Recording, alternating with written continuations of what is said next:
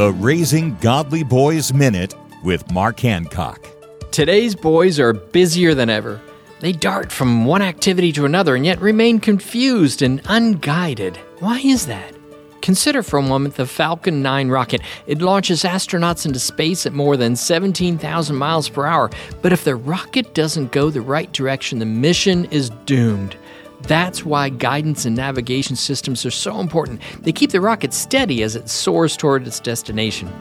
As a parent, are you providing your son the guidance he needs to grow emotionally, socially, and spiritually?